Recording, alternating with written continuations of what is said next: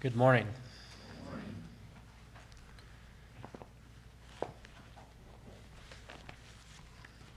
Let's start with prayer.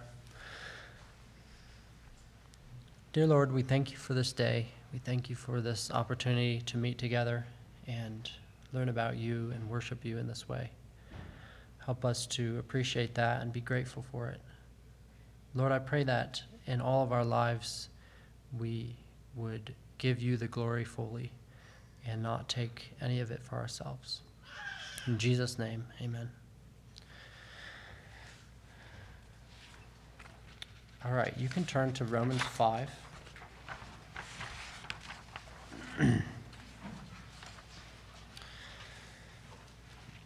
May the lamb that was slain receive the reward of his suffering. This was this is a quote from two Moravian missionaries as they were on a boat pushing away from the dock headed to an island that never heard the gospel. It's interesting they actually sold themselves into slavery in order to get there. May the lamb that was slain receive the reward of his suffering. And that was their motivation for going.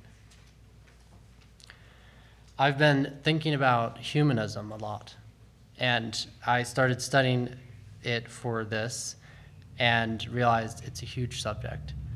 And there's really two aspects of it. So I have a definition here, and I'll try to break it apart into two different things. Um, try not to get lost in the start here. It'll start to make sense as we go. Definition of humanism an outlook or system of thought attaching prime importance to human rather than divine or supernatural matters. Humanist beliefs stress the potential value and goodness of human beings, emphasize common human needs, and seek solely rational ways of solving human problems. So that's a lot. That's a lot to think about. But first of all, humans are basically good. And notice how it said the potential value and goodness of human beings. So this this is a humanism is wrong. Uh, this is something that's very much in the world, and it's throughout society, even if we don't realize it. So number one, humans are basically good, and the second thing, the most important thing is to make humans happy, even if it's through religion, and that makes sense because human is the prime importance, it's the center. Okay, so this is what the belief is. Every day as I drive to work, I pass this billboard. And we've probably all seen this series of billboards. This one says, Girls should learn history and make it. And then in red box it says, Courage, it's in you. PassItOn.com. Have we all seen these? Uh, and they're good values, right? They all have like something in the red box that's something good vision or confidence or something like that. But that little, those three words, it's in you. And I was thinking, well, I, I want to make a billboard just like that. But instead of saying courage, I'm going to put jealousy there. Say, jealousy, it's in you. Uh, and this is describe really what humanism is, right? So it got me thinking is it really in us? Like, is courage in you just naturally? Like, you just show up and you're like, yeah, I'm just a courageous person. Is it? I mean, we do have courage in the world. Some people are courageous. People are confident, or some people are confident or have vision. Genesis 1:31 says, and God saw everything they had made, and behold, it was very good. So everything's good, right? Well, yes and no. God made humans perfect, and He did. He created man perfectly. But then sin happened, right? So here we are in Romans 5 and um, verse 12. Wherefore, as by one man sin entered into the world, and death by sin, and so death passed upon all men, for that all have sinned. And that's not the complete sentence, but what it's saying is by one man sin entered the world, and death by sin.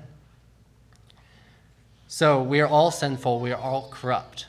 And that's why that those billboards uh, don't sit well with us. At least I don't think they should, because it's like, well, why is it in is it in us, and why is it in us? Okay, but we're not just left there with the corrupt. Okay, we're corrupt. Now that's the end. No. Read down in verse 18 and 19.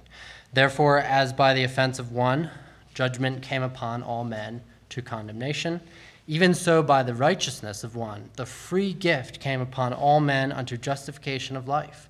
For as by one man's disobedience many were made sinners, so by the obedience of one shall many be made righteous. Amen. And this is how we can live. We can live in that, many be made righteous. We can be one of those people. Uh, Ephesians 2:10 For we are his workmanship created in Christ Jesus unto good works which God hath before ordained that we should walk in them. So we were created for good works. We were created for good things, for courage or confidence or love or whatever those signs are saying.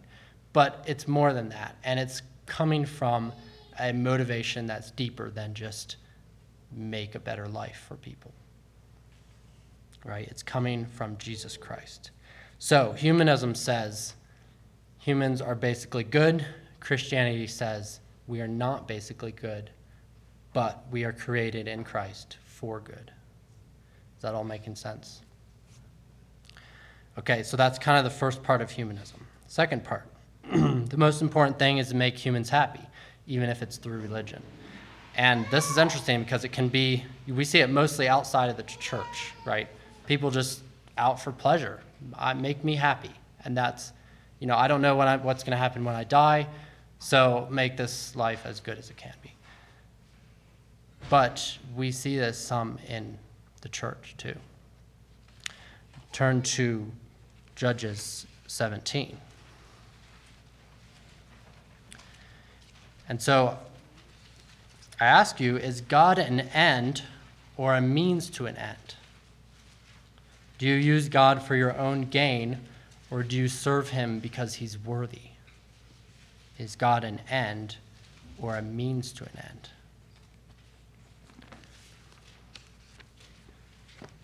Judges is a book of defeat. It's followed it's following the book of Joshua, which is a book of victory. They came in, they conquered the land, and then judges, they didn't really obey fully, and they were starting to turn to idols. And so here we have an account, and it's very dark. It's not something to be admired. Micah's idolatry.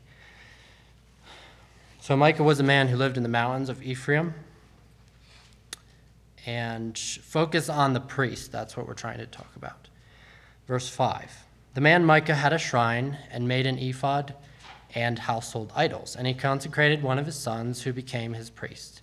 In those days there was no king in Israel. Everyone did what was right in his own eyes.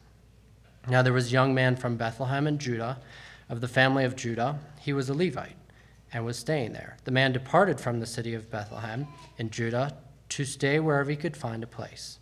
Then he came to the mountains of Ephraim to the house of Micah as he journeyed, and Micah said unto him, Where do you come from? So he said to him, I am a Levite from Bethlehem in Judah, and I'm on my way to find a place to stay. Micah said to him, Dwell with me, and I will be a father and a priest to you, and I will give you ten shekels of silver per year, as suit of clothes, and your sustenance. So the Levite went in. Then the Levite was content to dwell with the man, and the young man became like one of his sons to him. So this Levite was a man of God. The Levites were a tribe that they were, they were set apart for God, to do God's work, God's purposes. And yet this guy comes, this Levite comes, and he sells that. He sells his position, his work as God's person to, to this man Micah and to the idols. And that's terrible. But think about how that applies to us today. Do we serve God for the benefits that come from it? Or do we serve him because he's worthy? Think about how this priest, he was just in for the benefits. He wanted the 10 shekels and the, the pair of clothes. And then later on in, in chapter 18, the Danites come along and they're doing their thing, but they, they're coming through and they steal the idols from Micah and they say to the priest, Hey, come with us, be our priest. You can be a priest over a whole tribe. And he offers him honor and glory and, you know, more of a position. And he takes it, he goes with them. All he's out to do is find gain for himself. He doesn't care about the service of God or what he was really meant to do. Jeremiah 9, 23 through 24. Thus saith the Lord, Let not the wise man glory in his wisdom, neither let the mighty man glory in his might.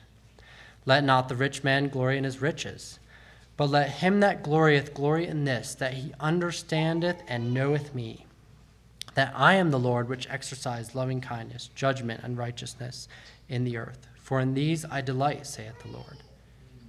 So, my point is serve God because he's worthy, not because of what you will receive from serving God. Humanism says the most important thing is to make humans happy, even if it's through religion. But the Bible says serve God because he's worthy, not for the gain you will receive.